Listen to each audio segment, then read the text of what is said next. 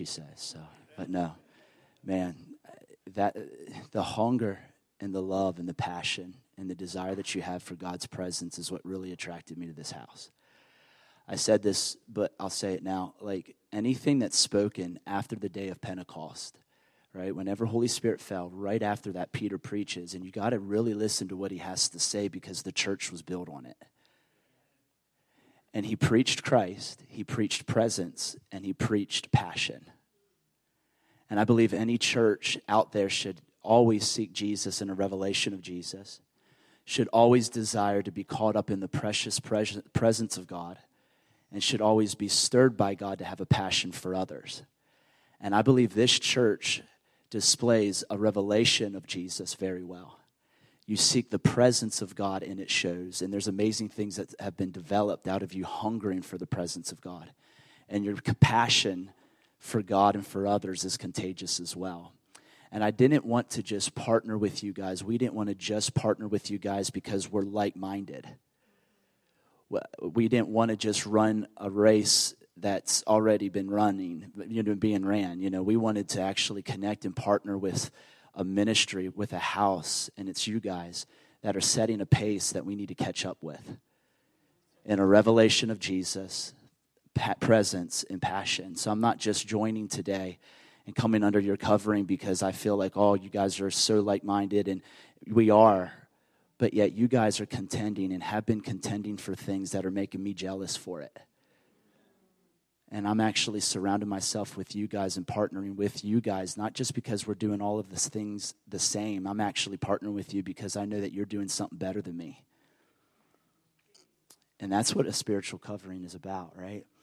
And I just feel like I'm partnering with you guys because you're doing something better than me and you're making, like, you're stirring and provoking something in me. And I haven't been provoked for a while in a body of Christ and I have been provoked in a good way. If it's hanging out with Manny, and there's a reason why I'm provoked with it. No, just I call him a short stack. But anyways, um, Manny, you know, if it be with you, Pastor Doug, or you, Mama Cindy, or Rifle, or his wife, anyone, man. Where is he? There he is. You know, just I've been provoked, not just confirmed, and and and so it's like I, I wasn't just affirmed and confirmed in where I was, I was actually challenged to go deeper. And that's why I felt to partner. And it was so crazy cool, the timing of everything, because God was really shifting some things in me in 2017. And in 2018, this year, April, we stepped out out of out of a full time position at a church to pursue um, our own ministry with Jesus to go into the nations and to preach the gospel. And God is opening those doors, and it's an exciting time.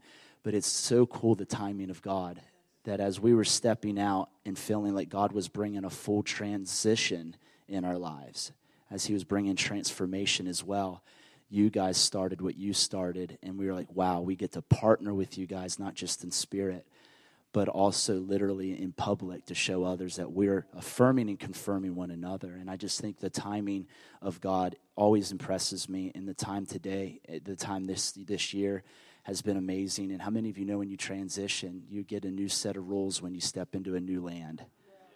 You get a new set of rules, you get connected with new people that will propel you into what you're called to do. And I think it's cool because Timothy was propelled into ministry but he had a Paul to walk with him and to throw him and to teach him and train him and throw him in there. And that's what Pastor Doug, I feel like, is for me. So thank you guys.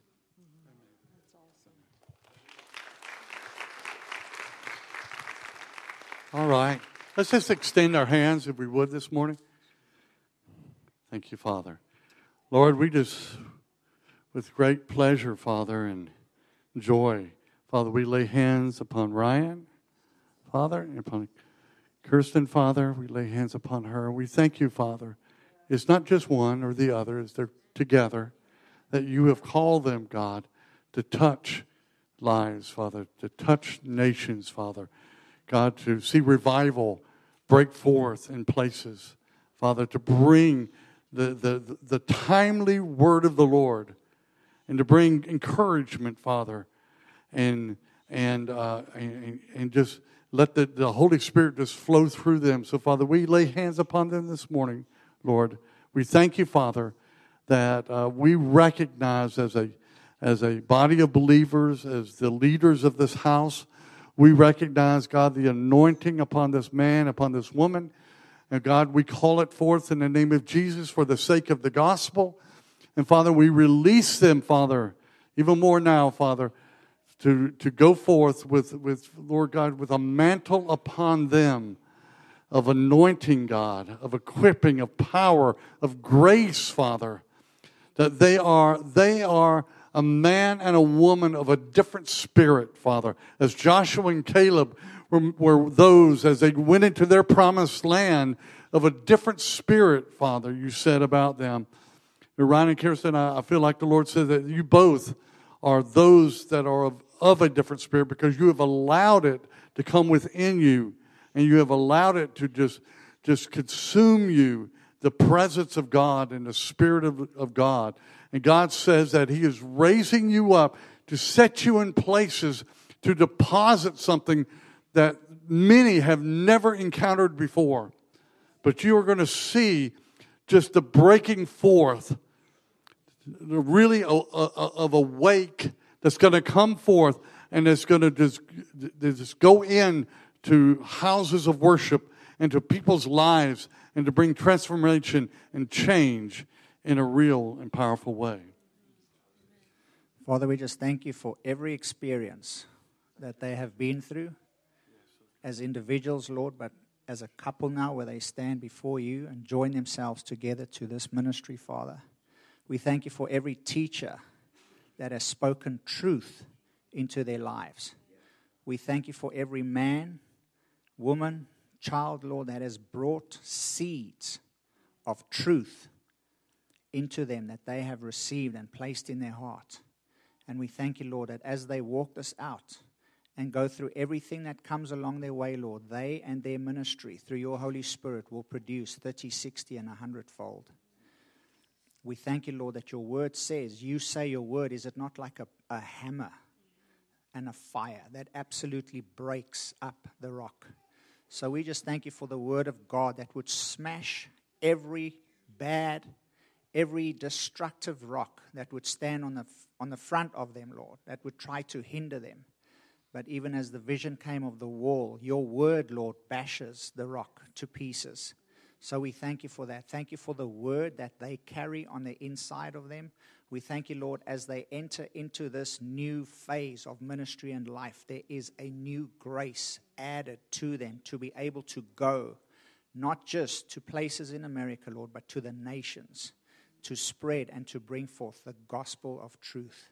So we bless them in the name of Jesus Christ. We thank you for this day, Lord, that you have added them to this body so that we together, Lord, can fulfill the work of the ministry, so that we as one body can join together and preach and have the ministry of reconciliation.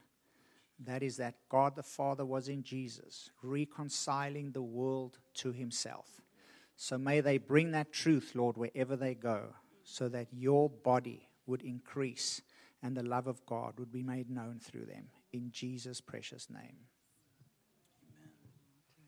Um, the Lord gave me this uh, passage for you guys before you came the other day. Uh, it's in Psalm, it's Psalm 18, 33 through 36. And it says, Through you, through God, I ascend to the highest peaks of your glory to stand in the heavenly places, strong and secure in you. And one of the things the Lord spoke to me about that is He said that you, He has pulled you into heavenly places, but He said He's going to teach you how to just come every day. He said, I don't need to pull you, you have an invite just to come. He said, You don't have to wait for the glory to hit, he said, You come. You choose to come. And, um, and then it says, You've trained me with the weapons of warfare worship because it's in that place, in heavenly places, that you're trained with warfare worship. And then it says, Now I'll descend down into this realm, into battle with power. So that's where you gain your strength, your strategy, your training in the heavenly places. Then you descend here and do your battle. He says, um, You empower me for victory with your wraparound presence. Your power within me makes me strong to subdue, and by stooping down in gentleness, your strength, you've strengthened me and made me great. And then he says this He says, You have set me free from captivity. Now I'm standing complete, ready to fight. And the Lord says, It's in the high place, in the heavenly place, that He takes all the things out of your heart that could be a stumbling block that could be a thing that the enemy could hook into or trade into. And he says, once you stand before the throne, he said, all those things are dealt with. He said, then you step down, you're free, you're totally free. And he said, you can fight any battle. And he said, there'll be no scars, no wounds, no blood drawn. You'll defeat the enemy with that.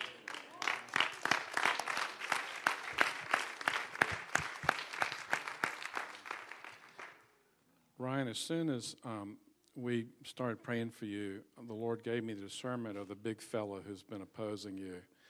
And I feel like what the Lord is saying is that because of your desire to model how the kingdom of heaven is supposed to work by submitting yourself and partnering and humbling yourself and waiting on the Lord and moving out when He's telling you to move out, that the breakthrough is going to be incredible. And what our sister prayed over here, it, it really is going to be a, a glorious breakthrough. My brother, I thank God for you both. Scripture running through my heart, running through my mind is do not muzzle, do not muzzle the ox while he's treading out the grain. And the Lord says to you, my son and my daughter, so proud, so delighted. My heart so pleased. You walk by faith, you don't walk by sight. So pleased, so delighted in you. I rejoice over you, not just because you're my creation, because faith is so pleasing to me, says God. I declare unto you, my son, this day, that as I do in the home, so I shall do in the church, says your God. As I work out my way in your hearts, says the Lord, so you shall dispense into my body, says God. And you shall be one of members that I just hear my spirit. I keep thinking of a stagecoach. And a team of horses would draw a stagecoach in, and the stagecoach is the glory of God. And different horses did different things to be able to draw that from town to town, place to place, country to country, says God to you too. There were wheel horses that were used to turn, but they're lead horses that were the strength of the team. And those lead horses had to be put up in the front of the team because if they were in the back or the middle, they were so invigorated by my spirit that they would trample the horses in front of them. So you are my lead horses, says the Lord, and you shall not trample. It shall be my gentleness and my condescension that makes you great that I have written. You will be great because I am great. And I will certainly, out of your brokenness and from the pain, says God, from the misunderstanding, says Lord, you shall connect with my people corporately and personally, says your God. I will not, I will not, I will not, says God, fail in my purposes. Irregardless of what you think, irregardless of how you feel, says God. It's my grace It's my mercy, says God. Did I not bind you together? Shall I not bind my church together, says the Lord? And as I honor you before these today, says God, so I shall honor you, irregardless of the responses you receive before my body, says God. Come to the quiet place, says God, if you need a place to check. Come to the quiet place if you need to see if everything was okay. And from that quiet place, says the Lord, I will speak to you through the responses of my people that will bear witness to your spirit, says God. Therefore, confusion shall fail against you, says the Lord. This is my plan. Adhere to my plan this day, says God. Adhere to my gentleness, says God, for you. It's my gentleness that I'm putting in you. It's my persuasion, my influence that I'm putting in you, says God, this day. And you shall be my man of influence. Mm. You shall be my son of gentleness, says God. Mm. And in that, bones will break. Have I not written, as you know? Mm. Bones will break. Amen. Amen. Let's just rejoice in God. Put our hands together. Thank you, Lord God.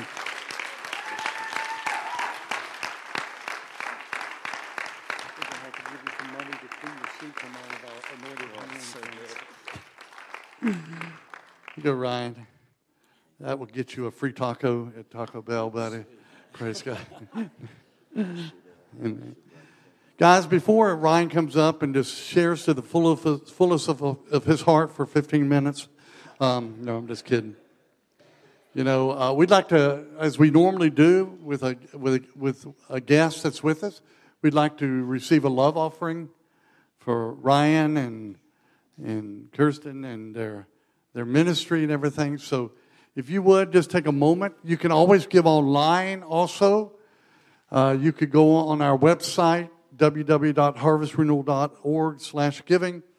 And uh, under the line or the tab special speaker, you can, you can put in a, uh, an offering there, okay? So let's just take a moment. If you want to make a check, you can go make a check out to Harvest Renewal Church or whatever. So, Father, we thank you for this man. We thank you, God, for the word that he brings. We thank you, God, that we have an opportunity to bless him, Father. And we know, Lord Father, that this seed is being sown into good soil, that, Father, is going to produce much fruit. So, God, whatever we give today, we know it's going to be multiplied in a tremendous way. And so we give you praise this morning. Amen. Thank you, sweetie. All right. Ryan, come on up, my friend. Guys, we may go just a little bit long. it's okay. It's okay. You know? And, uh, and if you need to, if you need to leave by a certain time, we release you to be able to do that. I'll be Cindy and I are leaving in about five minutes, and um, I've heard him before. I've heard him before. So, uh, but no, I just want to let you know that we may go beyond the twelve. So if we can let uh, Faith know that we may go beyond twelve a little bit. So, oh man, you guys have nothing to worry about, I promise. My wife has a timer. I'm going to make sure I try to keep myself. Honestly, I don't preach that long. It's just when God has me prophesy, we can be here three, four hours. But, uh, anyways, guys, I am so honored to be here and so honored to share this morning. And uh, if you could just give me maybe 35 minutes or so, um, I'm just going to unpack two visions that the Lord revealed to me uh, one, when I was in Australia. Number two, the one the Lord showed me actually today in worship. The Lord has been manifesting and drawing me in and pouring out visions that have been captivating my heart. And they've been full of revelation. And I've been going into dimensions that have constantly been changing my perspective. See, when God moves and when God reveals himself, it's not just to entertain you when he reveals himself, it's actually something that he's inviting you to.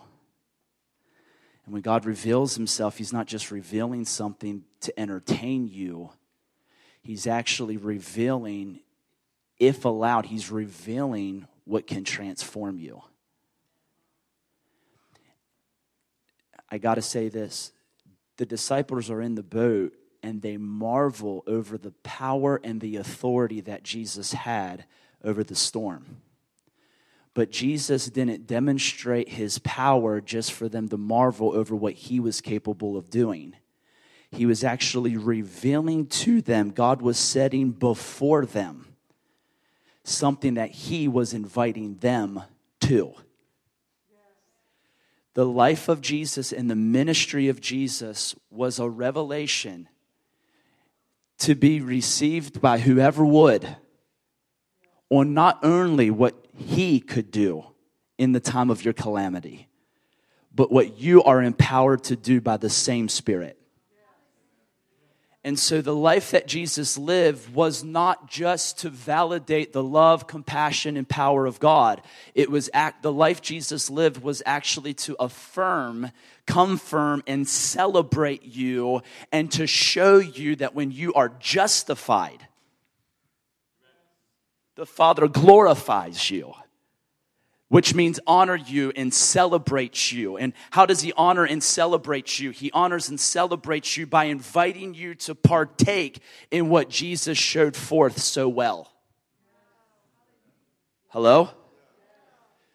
God set Jesus in front of us to express what the Father desires but he also set the Jesus and the manifestations of Jesus not just for you to marvel and to be entertained and encouraged in what he can do, but it's he set his son in front of you to actually stir you, to provoke you, to prompt you to press in, travail until the very things of Christ overtake your very life.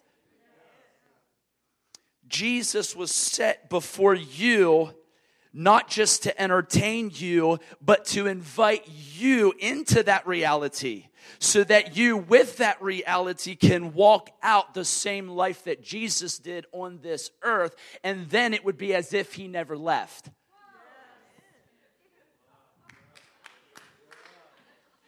Jesus didn't come just to impress you.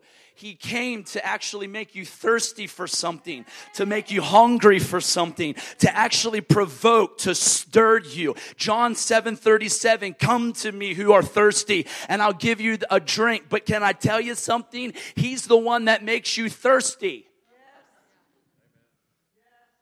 And Jesus is all about making you thirsty before he is about filling you the Lord spoke to me as I was a pastor and now as I'm an evangelist. He said, Ryan, I'm not asking you to fill my people. I'm asking you to make my people hungry so they go before the spout of heaven and get filled in intimacy with me.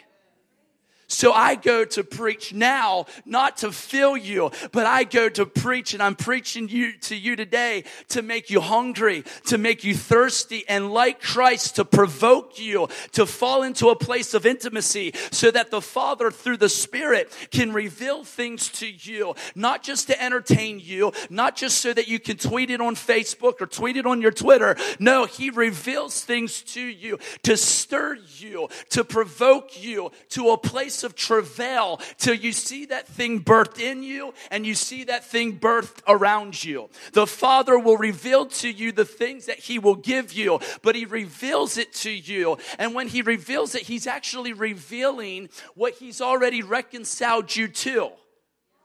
And Holy Spirit is now revealing to you what He's reconciled you to to give you a reality that you're to live by. And Holy Spirit reveals it to you to show you this is what you've been reconciled to. And there might be a place in your life that is not celebrating that reconciliation, but Holy Spirit speaks and reveals what God's reconciled you back to, which is Himself, to actually make you thirsty for it to actually agitate you. The Holy Spirit will reveal it to agitate you, to say, man, God, this is it. it, it it's part of my life. I've been reconciled to it, but that's not the reality in which I'm living. But Holy Spirit speaks to change, renovate your mind so that He can transform your life. So Holy Spirit will inspire a life by revealing something that you've been reconciled back to, to give you a hunger to see the area in your life that doesn't look like that, be altered by it, and start looking like it. Do you understand what I'm trying to say?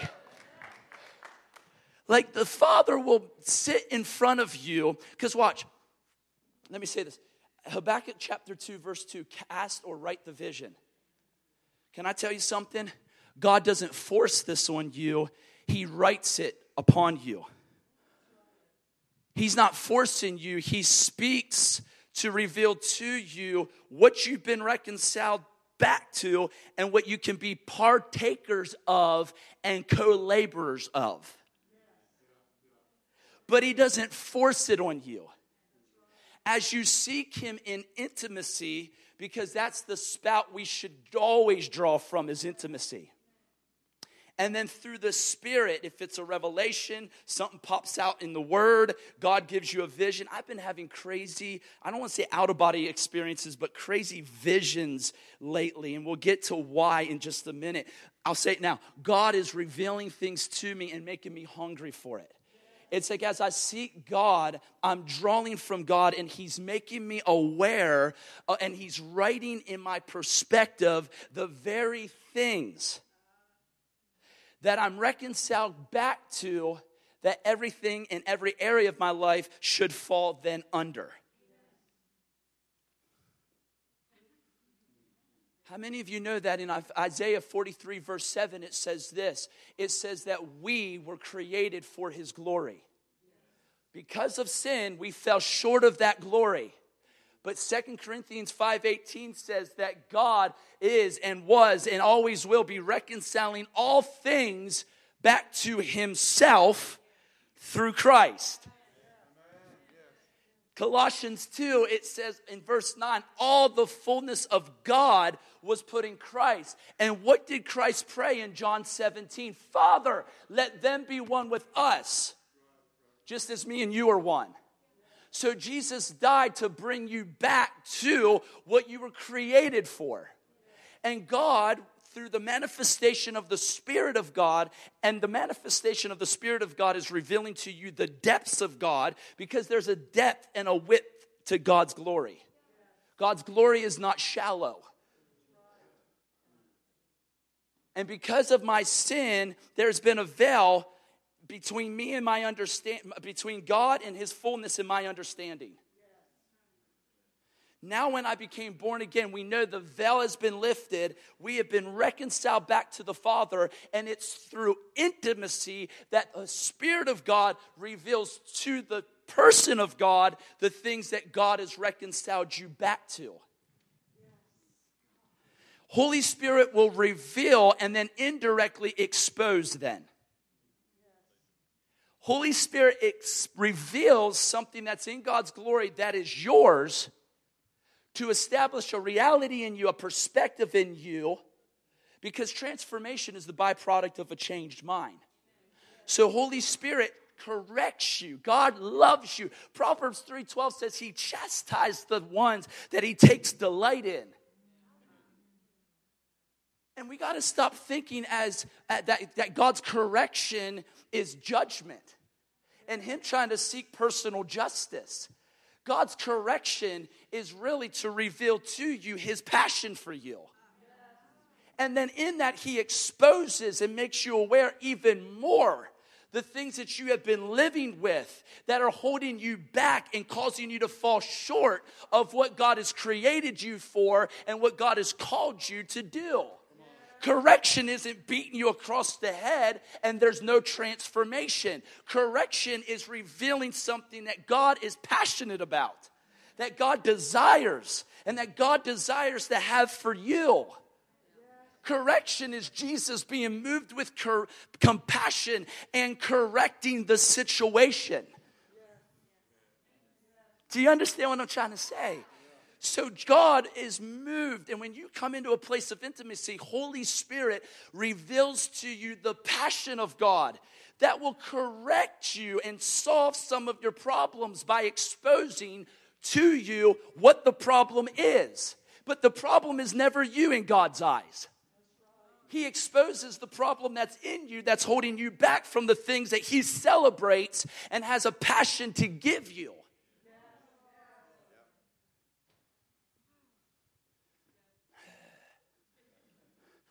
Correction is so much more than, hey, stop, you put your finger in the light socket. Correction is you're putting your finger in the light, light socket and you think that's what life is. But I'm going to reveal to you my passion to provoke something in you to let go of what's harming you and embrace what you've been created for. Any preacher that tries to condemn someone because they're not living for the word or living the word out does not have the compassion of God living in their hearts. I'm sorry because God does not draw near you to seek out his own justice. He seeks you out of mercy to reveal something to you out of mercy, out of grace. He wants to establish through correction a reconciliation reality. Because what you behold, you become. And God wants us to realize the power and the potency of our reconciliation so that we can walk out that reconciliation reality. Partaking in the things that God loves. Do you get what I'm trying to say? And so God reveals his heart to you and it exposes something that is holding you back. But watch, the thing that God reveals will call, provoke you, if you will, and prompt you to leave behind the things that once entertained you because it pales in comparison to what God has just revealed to you.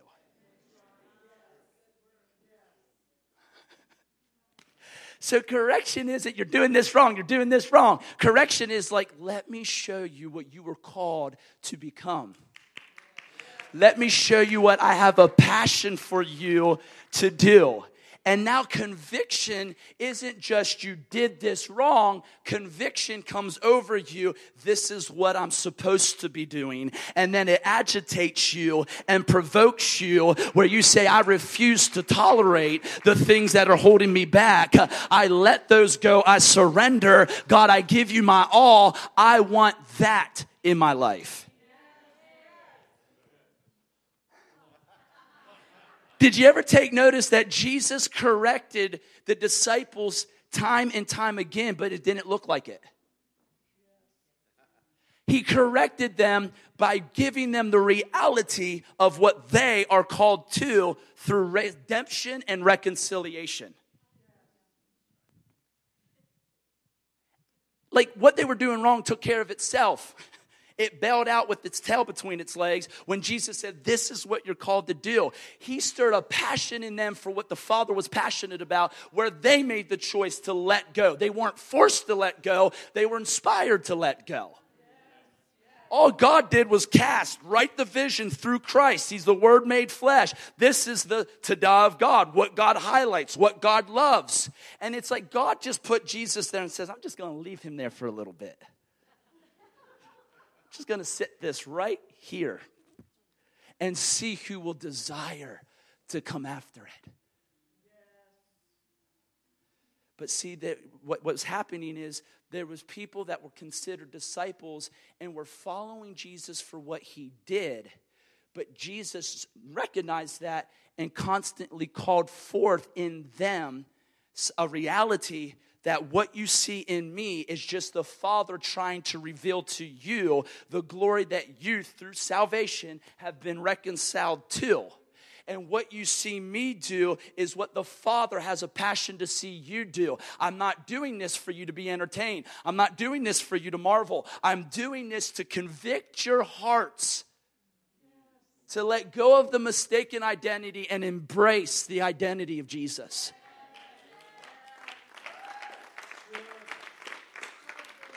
I'm doing this to provoke you. I'm doing this to stir you. I'm placing examples and I'm manifesting the glory of God to show you that yes, you can have expectation for my glory to be manifested. But I also want you to know that you can be the one that glorifies me by showcasing my glory, just like the Son Jesus did Because not only were you given re- the ability to receive reconciliation, you've been given the ministry then of reconciliation. Jesus was reconciling us back to the Father. Now, if we become like Christ, we want to see others reconciled back to the Father, but we must do that by having actions that are transformed by the Father because we choose to surrender to the Father and let the Father work in us. And change and transform something in us so it looks like Jesus is in us. Mary walked around before she gave birth to Jesus looking like she had Jesus in her. My mama, when she knew I was going to be Ryan, she walked around looking like she had Ryan in her womb. I don't know about you, but I want I want all Jesus in my womb, and I just want to look like Him, and I just want people to not only know I've been with Him. I want He, he is in Ryan. so that you can then put on display what the Father wants to reconcile others who are lost back to.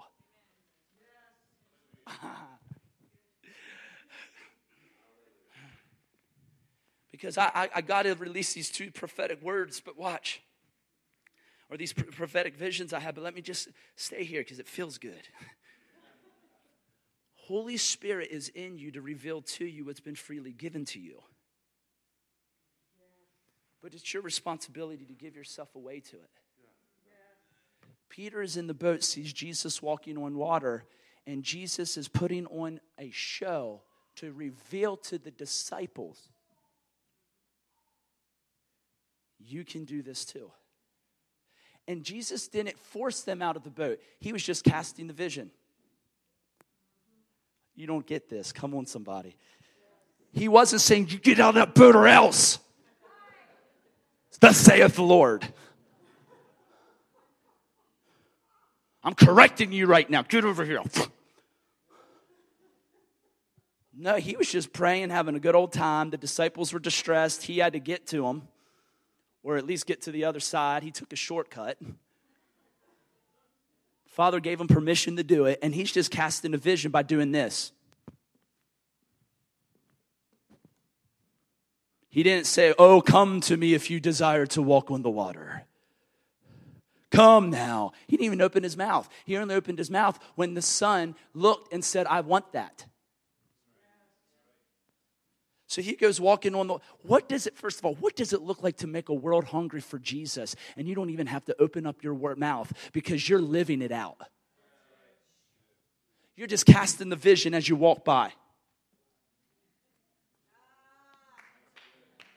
You don't even have to preach to them and pressure them and yeah that's good i'm not because i'd be out of a job but what does it look like and that would be okay but not really god you know what i mean but but what does it look like? Jesus is the Word. The Word's walking.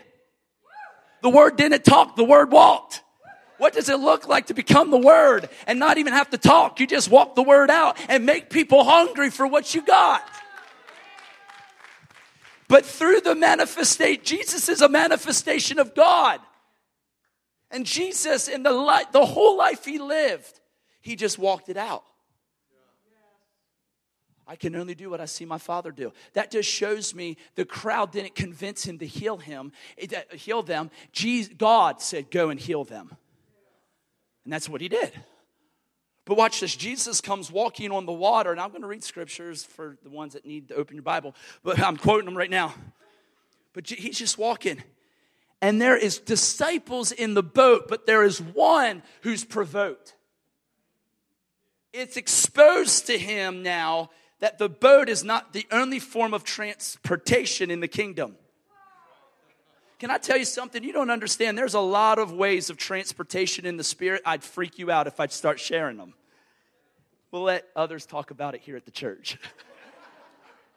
but I've been being transformed. God's been transporting me places in the spirit. It's fun. And I'll tell you why in just a second. Some of you like, I'm out of here. He's talking weird crap. You know what I mean? Can I just tell you this? Can I just tell you this? I got to say this because I said it to someone that's here, and I just got to say it. Can I tell you something? We need to stop allowing New Age and witchcraft have things that the church was supposed to claim. Well, that's just New Age. I'm going to resist it. What if New Age just took it because you want to take it? I'm not saying everything. Don't leave now, please. Oh, who did we ordain? You know what I mean? I'm not saying everything. Do you understand, though? I'm not saying everything because they do. I'm not saying you should be spinning your heads and vomiting and I'm going to get you. You know, I'm not saying any of that. But seriously, guys, let's even take that off the table. There's things that Jesus walked in that we today call something else.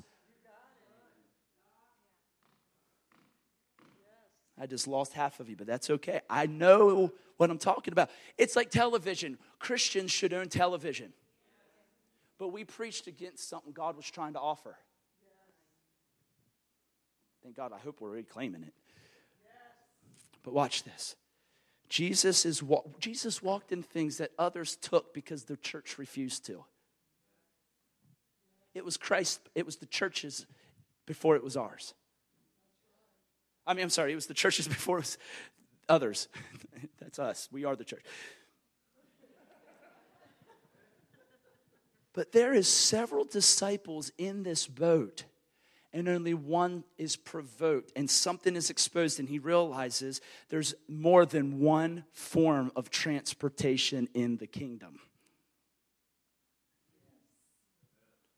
that defies the laws of physics that so many are in bondage to do you know it's so sad how many people that are free are in bondage because they are listening to human reasoning and what was supposed to produce life in them and come alive in them. They've listened to the enemy, who's the master communicator to human reasoning, and what was supposed to produce life, they've actually analyzed to death. And there is 11, whoever else was in the boat, let's say 11 others that were like, I think he's a ghost and Peter's out of his mind. But when they, he said, Come, they all knew it was Jesus because Jesus wanted them to know that what they saw him do, they could do. Jesus didn't have to preach a message to stir desire, he just manifested himself in the way that God wanted him to and gave him permission to do, walked on water, and it gave one at least an agitation that says, I am tired of this vehicle. Can I tell you something? That's correction. God giving you something greater that agitates you and makes you tired of what you've been holding on to, letting it go, letting those filthy things go to pick up the things that you've been called to, that God has given you permission to do. So Jesus comes walking on the water. Peter sees this. It's like God's like, Yeah, you, Jesus, you got permission. You go do that. And God says, Through that man, I'm just going to leave that manifestation there and I'm just going to see who will grab it. It's like Jesus, it's like God threw out a fishing line. Who's going to take a bite? Peter's like, I want this, I want this, I want this, I want, I want this.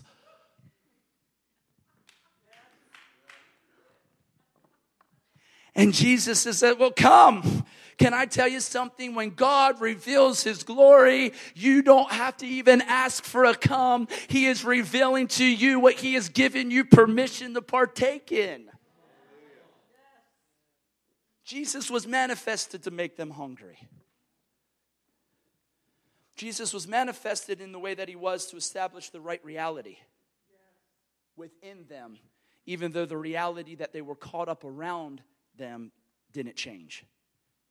But God knows if He can change the reality, your perspective in you, then you have then the expe- expectation to stand up and change what's around you because God ignited something on the inside of you that not only exposes maybe something that you're doing wrong, but maybe there was something wrong that you thought was right and it's just my cross to bear and it's my thorn in the flesh. When God gets a hold of you on the inside and starts maturing something on the inside of you, He'll then not only expose what you've done wrong, but He'll expose what's wrong with what's around you. And then he'll reveal and give you the reality that you now have the authority to do this as well. Do you see how the disciples, when they were in the boat, Jesus didn't just rescue them and calm the storm? He spoke to a lesson to transform them so that one of two things could happen the next time a storm came. That they would rise up now knowing who they are. God grew and matured something in them. They have a different reality than the reality that's around them and the reality that's in them has exposed what's around them as wrong, and they believe with God they can make it right. So, one of two things could have happened when another storm came. They could have slept like Jesus did, or they could have rose up and rebuked it like he did. What, what would it look like if you fell asleep first and a storm came and you're just pestered by the water that's in your face? You get up, you're like, you know what? Like hitting a snooze button. You know what I mean? Just like, stop it, you're waking me up, and just go back to sleep.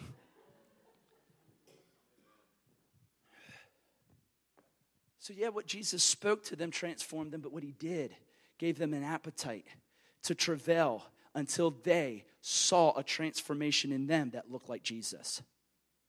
That's why God would reveal himself to show them what they were called to, what we're called to, and expose a mistaken identity area in our life.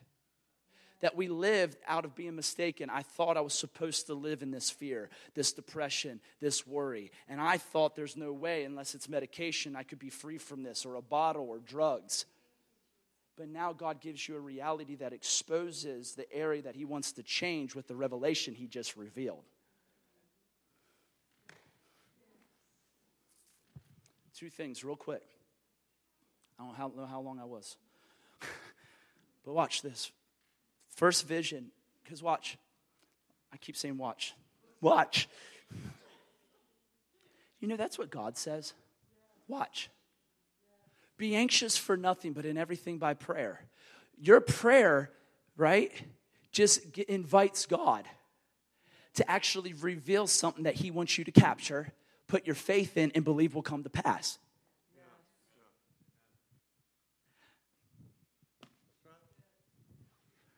Watch this. Joel 2:28 and Acts 2:17 and I'll read it says about the same thing but Acts 2:17 says this in the New International Version in the last days God says I will pour out my spirit on all people. Your sons and your daughters will prophesy. Your young men will see visions, so don't get freaked out when I say visions. Your old men will dream dreams. Can I tell you something, Danielle? The past several months, I can't put a time frame to it. I've had more dreams and I have had more visitations and visions with God than ever before. In the last days, God says, I will. Can I tell you something? The Bible, I don't know the address right now. You don't have to look for it, but I know it's in there. You can look later. But God wants to take you from glory to glory.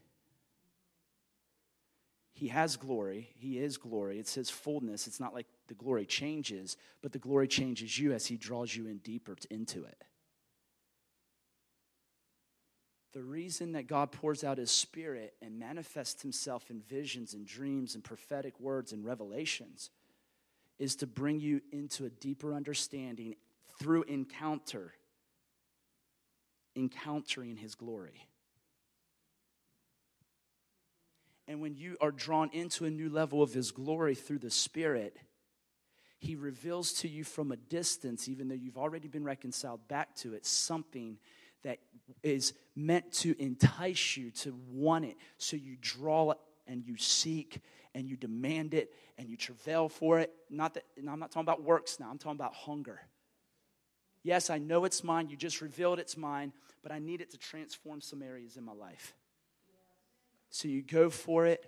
You go for it, like Rifle says, you visualize it, right? You just go for it, you declare it, you expect it, and then you are then drawn into the new level of glory. But see, what happens is God, through a manifestation of the Spirit, through a vision, a prophetic word, a revelation, we automatically are entertained by it and react and are never transformed because we don't go after it. That's nice, praise God.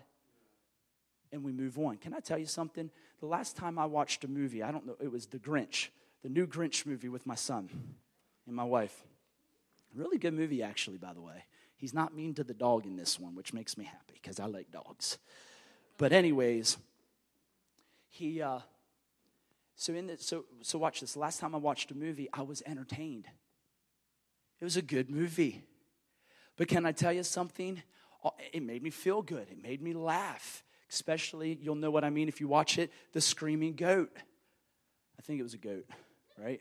Yeah, it was. A, yep, it was the one that watched it. She's like, I got kids. It was, you know. maybe she don't got kids. No, just, I'd watch that movie by myself if I didn't have a six year old. You know what I mean? I'd be like, this is awesome. But the Screaming Goat, man, you got to watch the Screaming Goat. I laughed at that thing. It was fun. It entertained me. It gave me another image of what Hollywood is capable of doing. But can I tell you something? The next day, when the enemy knocked on my door, right? That movie didn't entertain me to a place of transformation. It gave me joy for a moment, and now Tuesday came around. I've got an issue that I'm facing, right? I wasn't transformed by the, by, by, by the movie that entertained me. Now I'm in a storm, and all I'm doing is coveting my past experience with joy through entertainment. When God wants to manifest His Spirit to reveal something to you, yes, to entertain you. Can't get away from this now to entertain you, man, to stir you up, get you excited, like, God, that is a good production. He's like, but guess who I'm casting as the leading role?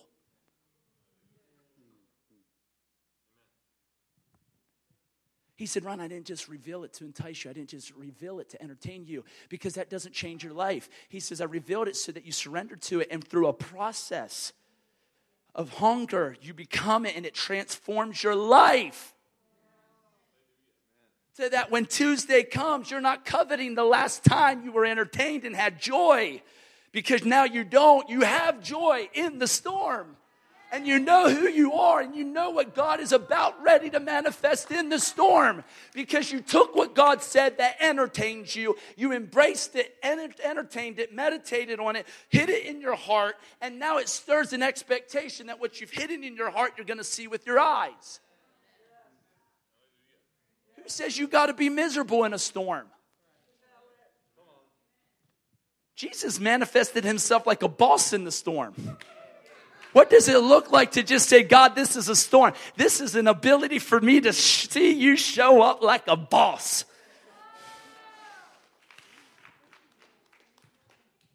Man, what does it look like to have overwhelmed Christians that are overwhelmed with the fact of who they are and what they've been reconciled to and what's around them must change? because it's not the glory of God. But you believe that God will receive the glory when you take authority over and trust God to do the same. Do you get this? But watch this. I have been experiencing visions more than ever, and they're not for just entertainment, they're to bring transformation in my life first and God pours out His Spirit the way He is. And, and I, believe it, I, be, I believe this church specifically is about ready to embark. Wow. You guys are about ready to embark on this adventure with God where visions and the prophetic and dreams and encounters with God are going to increase.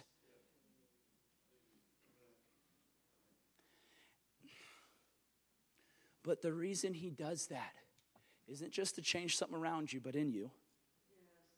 But another reason he does that is to really reveal to you what you've been reconciled back to, to provoke you to press in until it fully becomes your reality. Watch this two things, real quick. In Australia, we were just in Australia, had a phenomenal time, by the way. God showed up, and we were surrounded by some generals of the faith my jaw drops now thinking of the people God put me in front of and got to hang out with. That doesn't matter because every day I get to be with the King of Kings and the Lord of Lords. But it was pretty neat to be hanging out with some of the people that we did. I won't mention who they were. But um, we're over in Australia and I, I can't get tired. I'm not tired. I, man, I feel like God sometimes gives me like visions and, and, and understandings of things uh, to not just say once you know what I mean? Because, and I don't get tired of saying certain things. There's certain things I'm like, okay, God, you want me to say it again? He's like, nope. I'm like, good. and then there's things he wants me to say over and over again because it's a new crowd. Or I shouldn't say crowd like entertainment, but I'm saying it's a new group of people. And I was in worship, and I'm going to end with these visions and preach a little bit more on it. But I was in, I was in, um, in, in worship, and as I was in worship, over in Australia, I was getting ready to preach, and my hands were lifted up like this. And I, I, I, know I have an angel of the Lord, and I don't seek angels, I seek God, but God has angels, right? He has a posse. They're ministering spirits. Like, I love my posse. I love Matt and Jazz, y'all. Ah, they're amazing. I mean, Matt's no angel, but not just my. my wife is, though, you know what I'm saying? but, uh, anyways, I don't say that when I'm mad at her. I'm like, you are a. No, just like, no, no, no, no, no. So, so don't get freaked out. Even when I say visions, how many of you are excited that we no longer have to just listen to a radio for entertainment?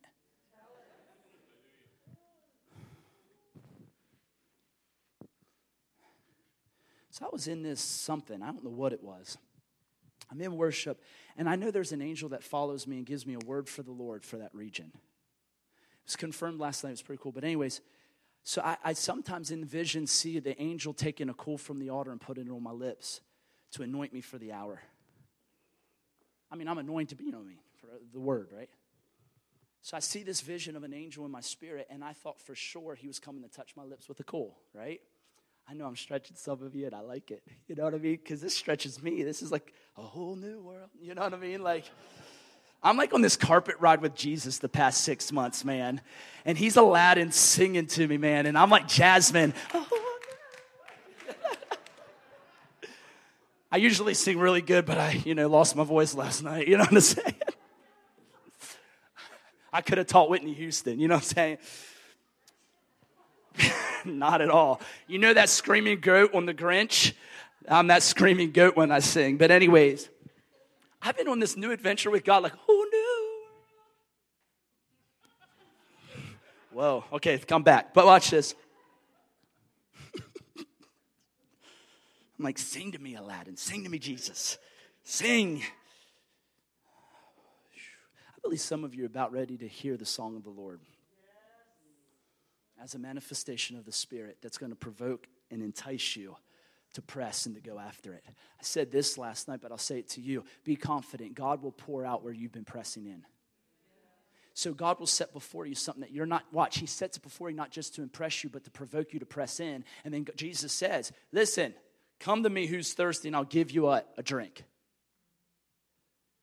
So he makes you thirsty, gives you something to press into, you press into, and then he pours out that goodness in greater measures than you expect.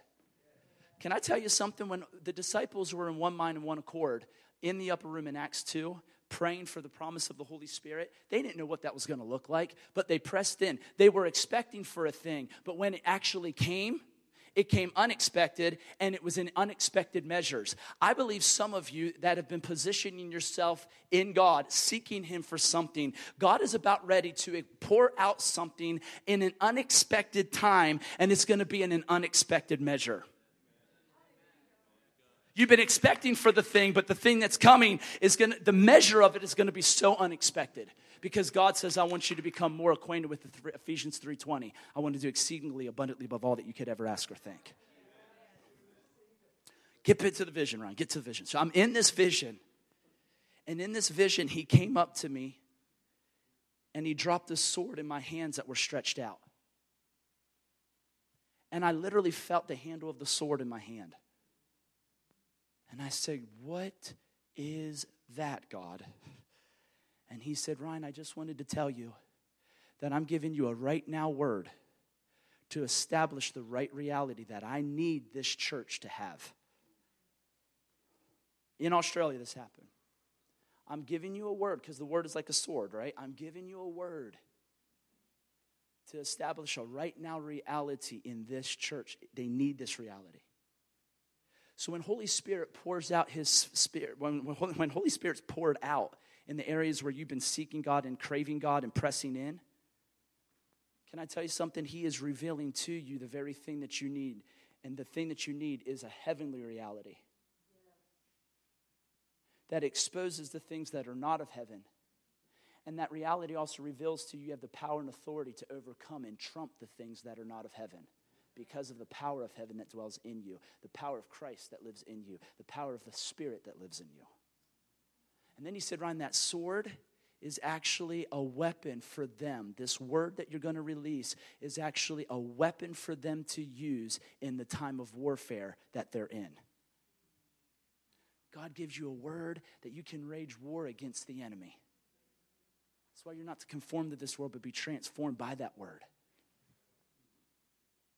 Why are you saying that? When the Spirit of come, God comes, it comes to actually bring you into a new dimension of thinking, a new way then of living that looks like and glorifies what the Father poured out on you when you were saying yes to Him and what He reconciled you back to. Now, I had to say that to tell you that the sword that I saw in the Spirit today is here to cut off some things that I believe have been exposed. in this vision that the Lord was revealing to me today, and I'm going to end with this. If I can get a worship leader to play piano and make it sound really fancy and good. That violin player, come on, somebody, come on.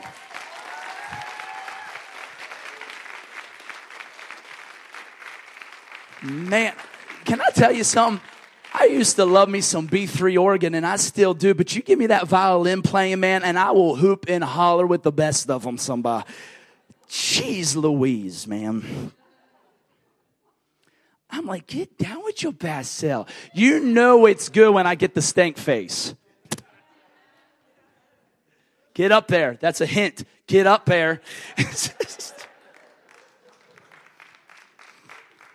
but in this vision, as they come, in this vision that I had today, and, not, not a lot of you are going to get this, I felt my I felt my spirit so come alive in this vision. It was as if I was there. Maybe I was. I don't know. Did I disappear at first? No, just like. And what had happened was I traveled somewhere with God in my heart. And in this vision, the Lord showed me Jesus on the dance floor. And he was the only one. And he is acting like a crazy old fool, man, just busting a move. How many of you ever watched the movie Hitch? Right? The big guy, the white one, you know what I mean? He gets out there and he's like, you know, just, you know, doing the weird stuff, and Will Smith slaps him. He's like, no. You know what I'm saying? Like, I'll get a slap from Matt later. No, Ryan, put it away. But he's just, watch this. When I go to a wedding, you can get spiritual now. No, I'm just like, that means play. But, anyways, when, when I was, when I go to weddings, we'll even get cards. You ask my wife, we'll get cards sometimes that tell about both of us. Thank you for making the dance floor come alive because I might not be the best dancer, but I'm going to be out there dancing, and I'm going to also pull you up as well. And that's what Jesus was doing. Jesus was out there acting like an, and he's not a crazy fool, but I mean, he, you know what I mean? He's just acting crazy in the spirit and just going after. Jesus looked so good. And I was just like, Jesus, look at you, man. You were busting a move in this vision. And all the whole room was full of people that were afraid, insecure, concerned about what other people were going to say.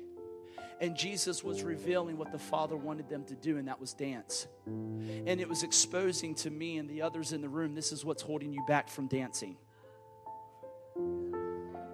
But when Jesus got up there in the dance on the dance floor and he's just busting a move and he's having so much fun, one by one in the vision, I'm not making this up, people started to come on the dance floor.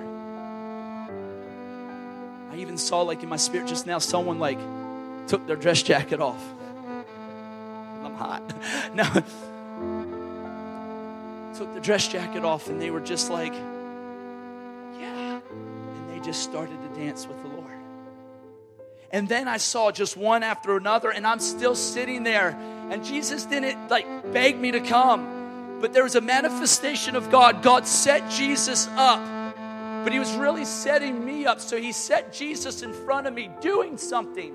And the more fun I saw Jesus have, the more fun I saw others have that responded to Jesus, it agitated me that I was still sitting on the sidelines. It provoked something in me. It prompted me. It stirred me. It pushed me. It inspired me. It enticed me to get out on the floor. Today, this was the vision I had. And I saw people dancing, and I'm like, you know what? And I just got out of there, and me and Jesus, I'm telling you, cut a really mean rug. You know what I'm saying? And I say, God, what in the world is that? And he said, Ryan, he says, I want you to understand that I don't pressure you into this but I will write and reveal through a pouring out of my spirit, if that be a vision, a sermon, a revelation, a scripture, I will reveal to you what I take delight in. I will reveal to you what I have a passion for. Out of my presence, it's not just to entertain you, it's actually to stir you into RSVP, to the invite to come and to dance with me. He said, Ryan, I'm not going to force you, but I'm going to make it so irresistible where you're just like, yeah, I've got to come and dance on the floor with Jesus. And it was like everything that was exposed that was holding me back, I left at the table. I took off like I took off my suit jacket and I went out and I danced with the Lord. What are you trying? And then this is what's crazy in this vision. I'm dancing and I'm trying to take the lead. I'm like, no, no, no, no, Jesus. Watch. Just, I'm not going to try. You do it like this, Jesus. I was trying to teach Doug. Doug. Anyways, you know that whole you can teach old dogs new tricks? Well, not with this one, but anyways. And I, you like that. so I, I, I was out there and I was leading, and Jesus was like, no. Watch. And he started to dance my spirit, I think I even danced a little bit, and I don't know how it looked. I don't care. But I started to come into alignment with Jesus. I just started to come into alignment with Jesus. And I feel like this is a season to dance, y'all. God's correction is revealing to you his passion, and it will expose to you what is holding you back from tasting and seeing that it's good. And I was standing there, and Jesus like, no, watch. And I just started like, oh, okay. And I'm like doing it with Jesus. Then I scanned the room, and Jesus is dancing with me, but he's also dancing with everyone else. Why are you saying this? There's places that are out of rhythm in your life. There's places that are not in sync with the dance of the Lord.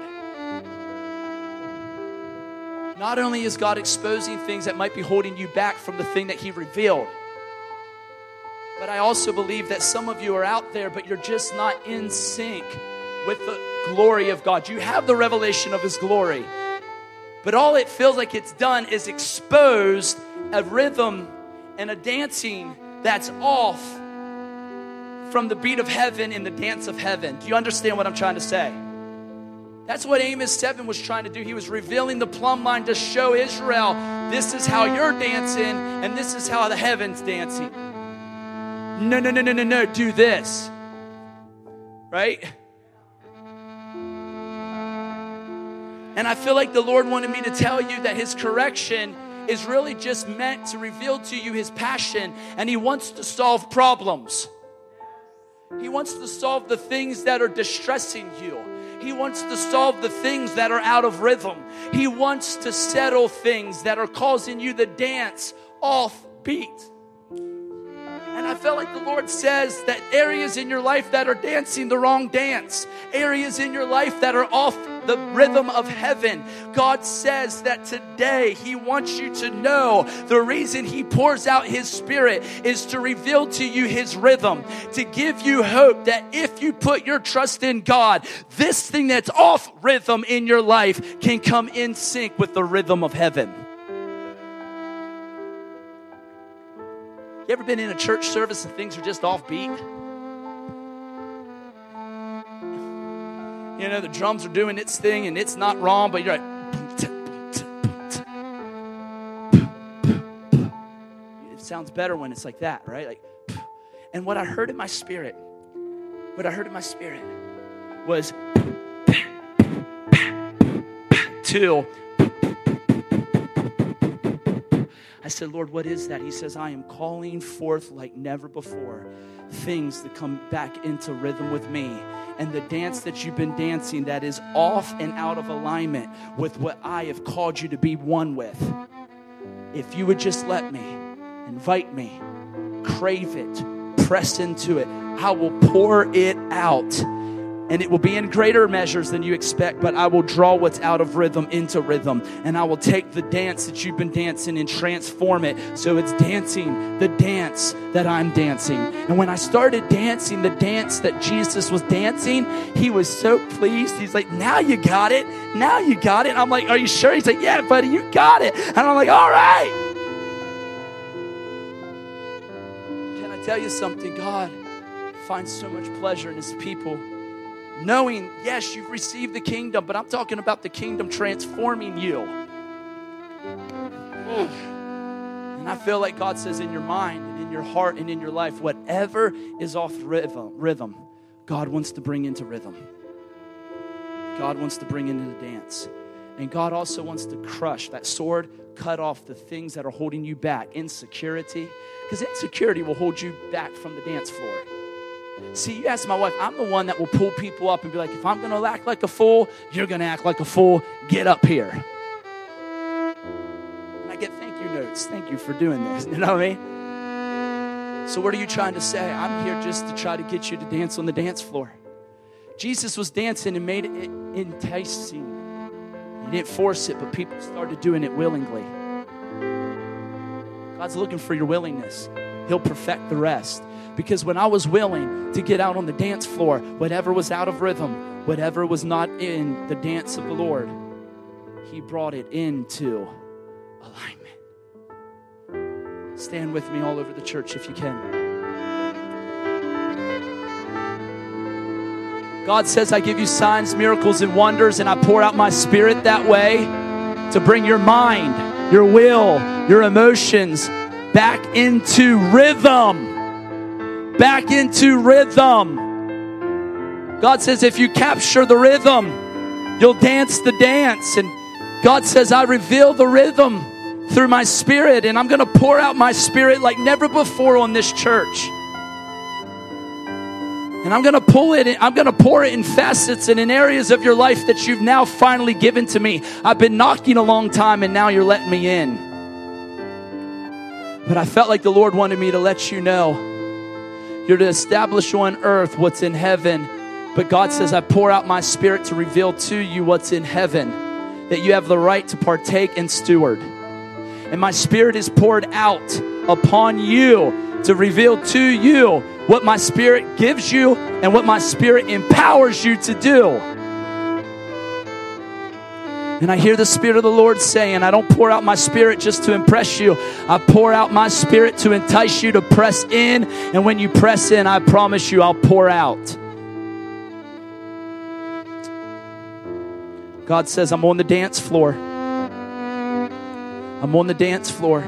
So I want you right now to close your eyes and I want you to think of, I'm going to ask God to reveal. God, right now, reveal. God, reveal areas in our life that are holding us back insecurity, fear, holding us back from the dance floor. God, reveal those things. What is it that's holding you back, guys? What is it that's holding you back? God wants to take a sword to it today. I also saw a sledgehammer in the spirit, and God says, I'm not going to just cut it, I'm going to crush it. How many of you know you cut a snake's head off, it still has the ability to bite and eject venom? If you crush that thing, you render any power it has to bite you. God says, I'm cutting and crushing, I'm cutting and crushing. Oh, God says, I'm cutting and crushing, I'm cutting and I'm crushing. But then I also, God revealed to them something that exposes what is off rhythm what is not in sync with you. God, provoke them to have a hunger to press in, for you to pour out, so that that thing that is out of rhythm comes into rhythm. That thing that's not dancing the right way starts dancing the right way. Father, I pray right now that you would move right now amongst your people. And this is what I'm going to ask. If someone could grab that for me, I would appreciate it.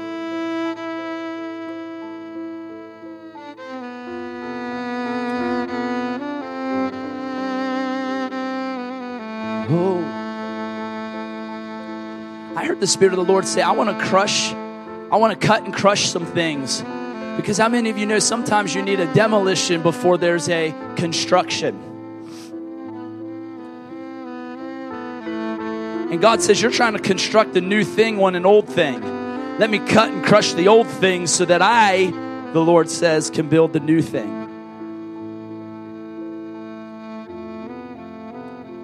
And those who know there's something off rhythm and is not in sync with heaven in your life, and you want that to change, or you want something cut and crushed, I want you to get up here right now. Get up here, get up here, get up here, get up here. Now, now, now, now, now.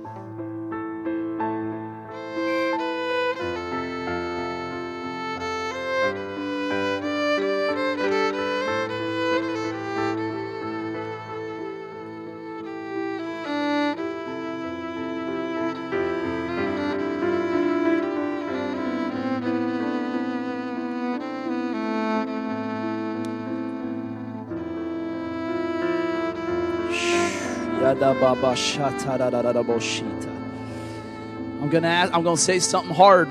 Don't come out here up here for emotion. Out of emotion, do this out of hunger, out of a response to what God is releasing, He will release prophetically.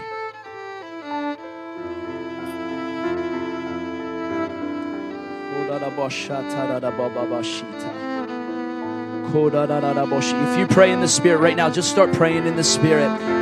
Yada baba bashiti ya baba shata. Hola da baba bashata la da bosita. Ho kola da da bosi kia la da boshata. Ho ta da da boshi kia. Ha. Ya bashata da baba baba shiti kia da da boshata.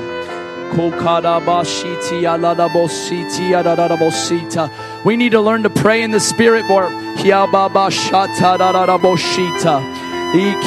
I feel like I'm releasing the greatest prayer over you right now.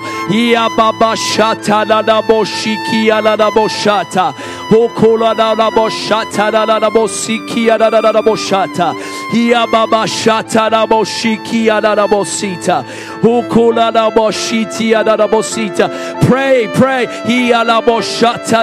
Even if you don't got your prayer language, I just pray you get baptized right now in it in Jesus' name.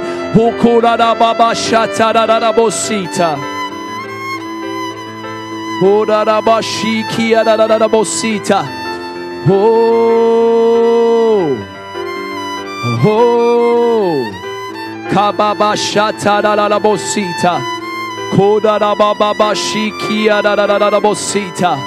Oh, ha! I heard the Spirit of the Lord just say that I am pouring out unexpected measures over the things that you have been pressing into or you've been experiencing pressure in.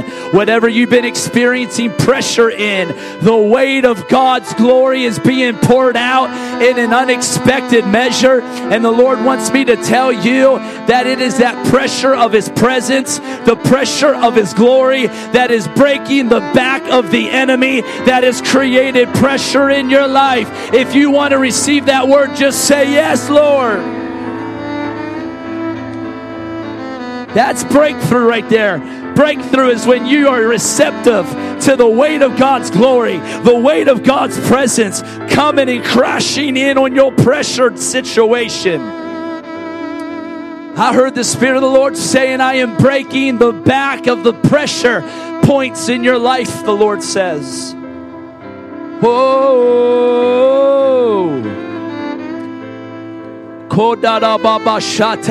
Bosita. Oh,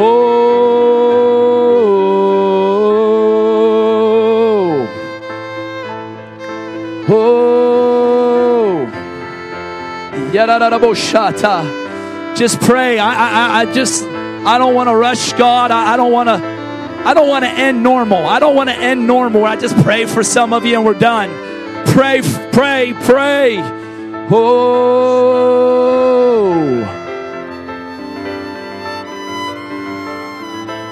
God says, I am pouring out my spirit in unexpected measures in the areas that you have been applying pressure. Whoa.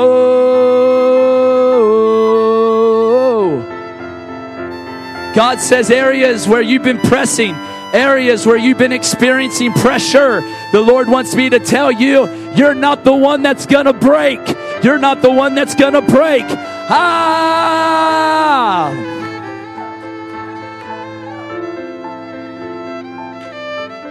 Oh. Some of you, you've been waiting for God to speak to the storm. No, no, no, no, no, no. He's going to start pouring out His Spirit and speaking to you who's in the storm to transform something in you where you realize you have dominion over the storm. Oh, oh. oh. yes, God. Just pray in the Spirit. Just pray in English. Just pray right now. Pray. Pray. Pray. I heard this, but I'm going to say it now. I hear the Spirit of the Lord saying that you've been in the land of seeking, but you're being birthed, you're being released into the land of provision, into the land of a portion that's more than enough, the Lord says. If you receive that, say yes.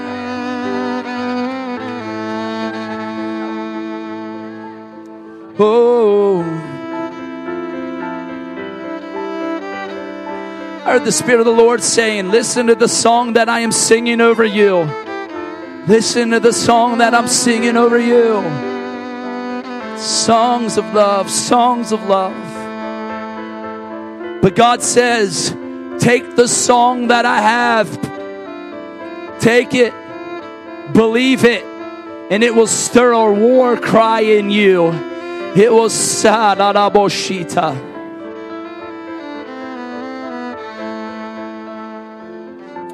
Okay, I got it. I heard the Lord say this. What think of that thing right now that's off rhythm. And that's not dancing in alignment with heaven. Think of it. Think of it. Keep your eyes closed. Close your eyes. Think of that wall. Visualize it right now. Now, in like in the days of Joshua, see, don't do it yet, but see yourself shouting. You're already through the process. You're already on the 13th round with this thing. Now I want you to visualize yourself standing in front of this mountain or this this this wall.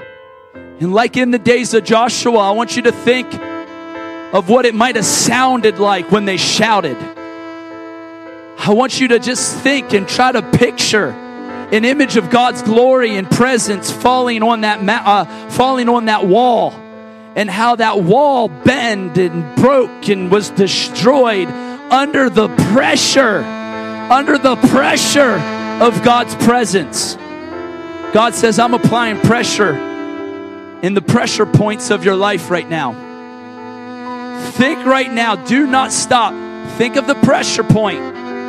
Picture as in the days of Joshua, how Joshua and his people on the 13th time shouted. Picture God's presence. Picture God's glory falling, falling, falling on that mountain and breaking it. Think of what was what preceded their shout. And I want you to think I want you to visualize yourself right now. You become what you behold. Visualize you shouting at your wall. Visualize it. Don't do it audibly yet. I'm not trying to be weird, but just visualize it. How's it making you feel? What's it getting you to do inside? Are you getting excited? Are you getting pumped up? Are you doing a shout out of expectation that the weight of God's glory, like in the days of Joshua, are landing on that wall and the pressure point is about ready to experience the pressure of God's presence and it's going to break? God says, I'm cutting and crushing. I'm cutting and crushing. Now think of that thing crushing and breaking under the weight of God's glory, the thing that's been a pressure point in your life. See the rubble, see the rubble, see the heap, see the rubble, see the he- rubble, see the heap. Now, what I want you to do is we're going to put that into practice. Everybody, look up at me right now. Oh, I believe this is going to be a shifting point for a lot of people. I see a gear shift in the spirit.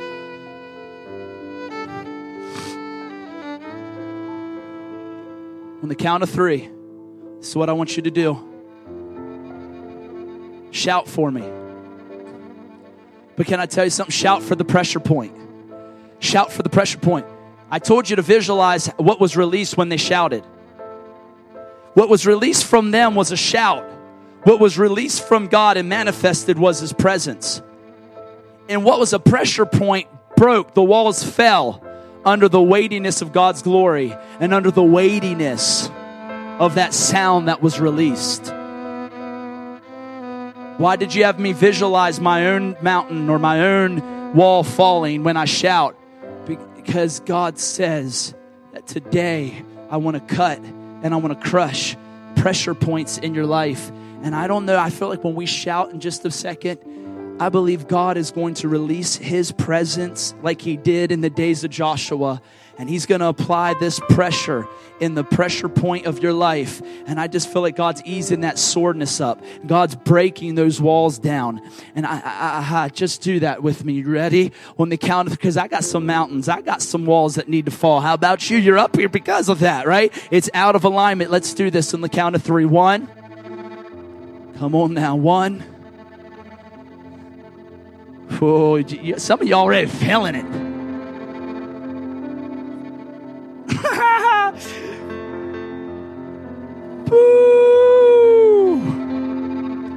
Brew it, God. Brew it, God. Brew it. Brew the shout. Brew it. Brew it, God. Brew the shout, God.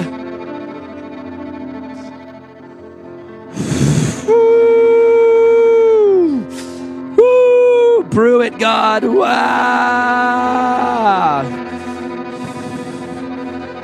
Whoa. It hasn't even been released yet. It's been released.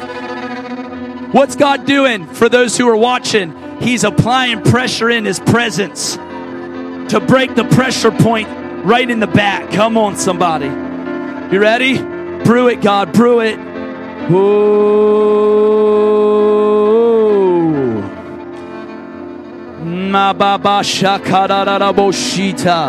Some of you aren't going to care it's 1 o'clock. It ain't 1 o'clock, but 2, 12, 45. Some of you ain't going to care. Ooh. On the count of three, you ready? One. I don't know about you, but I'm drinking the wine right now. It tastes really good.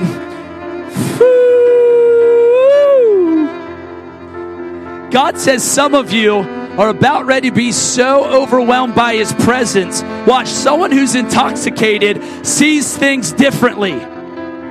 God wants you intoxicated by His presence. He wants you intoxicated by His Word. Drink His Word, drink His Word, drink His presence right now. I see God being a barista right now. God's just being a barista. I will not say bartender, but He is a barista right now. And He's like, What y'all want? You want two shots of espresso? Woo! I'm lit. Come on.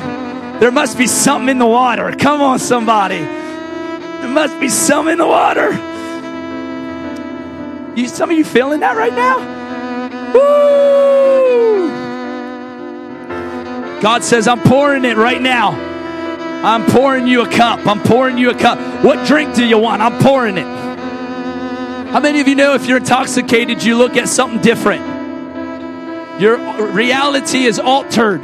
God is, so, I saw a Bible and the words on the page became liquid in the spirit right now. And I see you guys drinking it. I said, God, what in the world are you doing? He says, right now they are drinking the Spirit and the Word, and they're going to be so intoxicated that it's going to alter their reality. And from this point forward, even if it's one thing, you're going to see it differently. Who wants that? Come on. I don't want to be weird, and I'm not trying to get ritual or anything. Go like this right now. Do this. Come on, man. Jesus already made the toast. And this is just a metaphor. This is just a, this is a, an example, an illustration. Don't get weirded out, okay?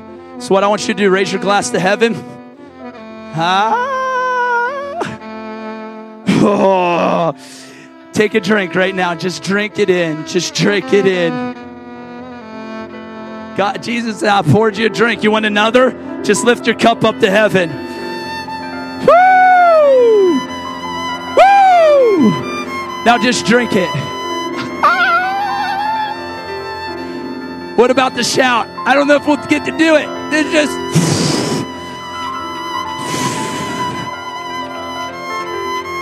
Do it again. One more, like another cup. Get it. Just drink it. Woo! People are, you're going to go and be like, there's some in the water. Woo!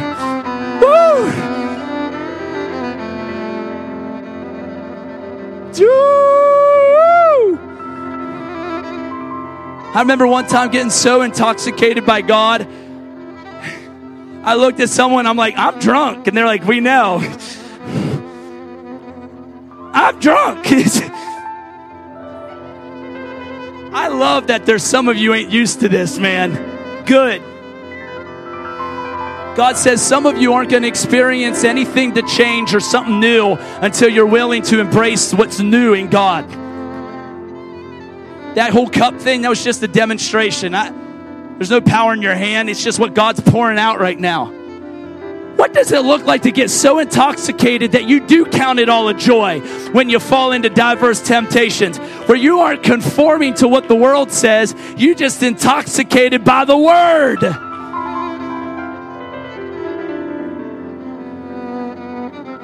Some of you need to lift the cup up one more time.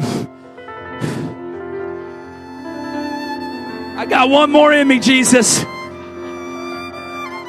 I just heard the Lord say, I don't know why, but I got to say, Jesus will drink you under the table every time. He can hold it. He can contain it. He can he can hold his presence intake. We can't. We can't. Lift it up. I can I got one more in me.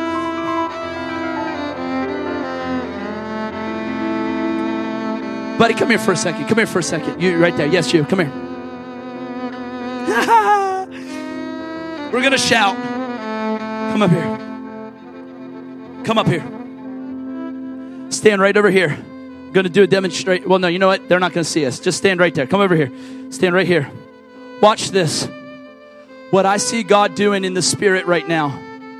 What I see God do. Whoo, you cat Parian. What I see God doing in the spirit right now.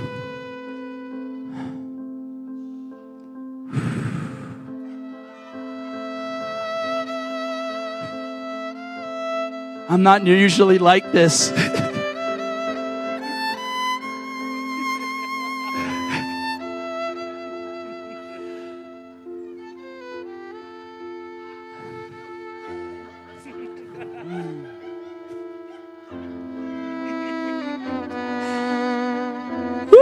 The Lord says some of you are going to get a good dose of joy because joy is the blessing that God is pouring out right now.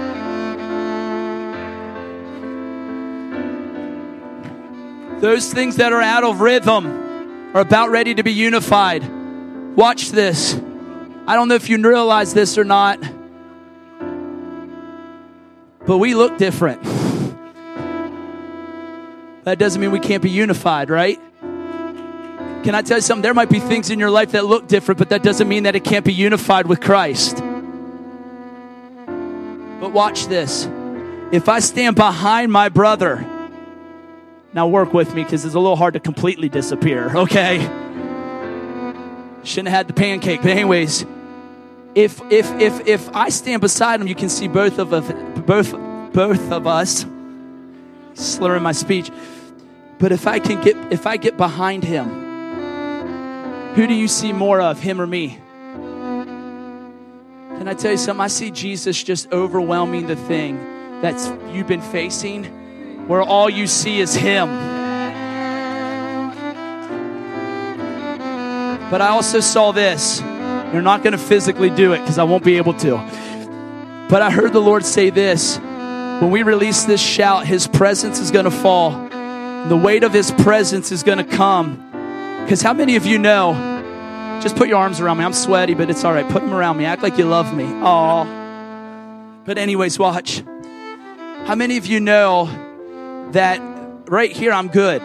I can stand. But if I got down there and I told him to jump on me, told this guy to jump on me, how many of you know that I'm to break?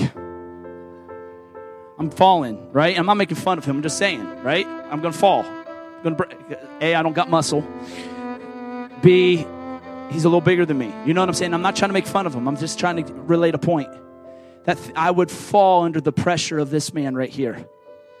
Let this man rule, and I feel like the Lord says you do represent his glory so well. But right now, let this man be a representation of the glory of God that's here. The weight of his presence, the weight of his presence that is here. When we release this shout, just visualize the weight of God's presence and glory falling on that pressure point in your life. See God breaking it. What happened once the wall broke? What was out of rhythm came into rhythm whenever Israel walked into the promised land. Well, part of the promised land, part of the promise, right? Visualize the weight of God's glory coming and breaking the th- pressure point in your life, the thing that's off rhythm, the thing that's not dancing with God, and see what's out of rhythm coming into rhythm, seeing what's out of alignment coming into alignment in Jesus' name. You ready? On the count of three, we're going to do this together and we'll see what happens. Ready? One. Remember, all you're going to see is Jesus. And what you need to visualize now is the glory of God falling on the wall. One. Just like it did for Joshua. Ready? Two. You're no different because God's no respecter of person. Ready? One, two, three. Shout! Shout!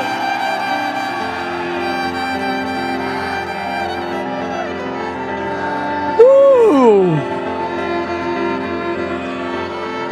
Shout! Shout! Shout! Shout!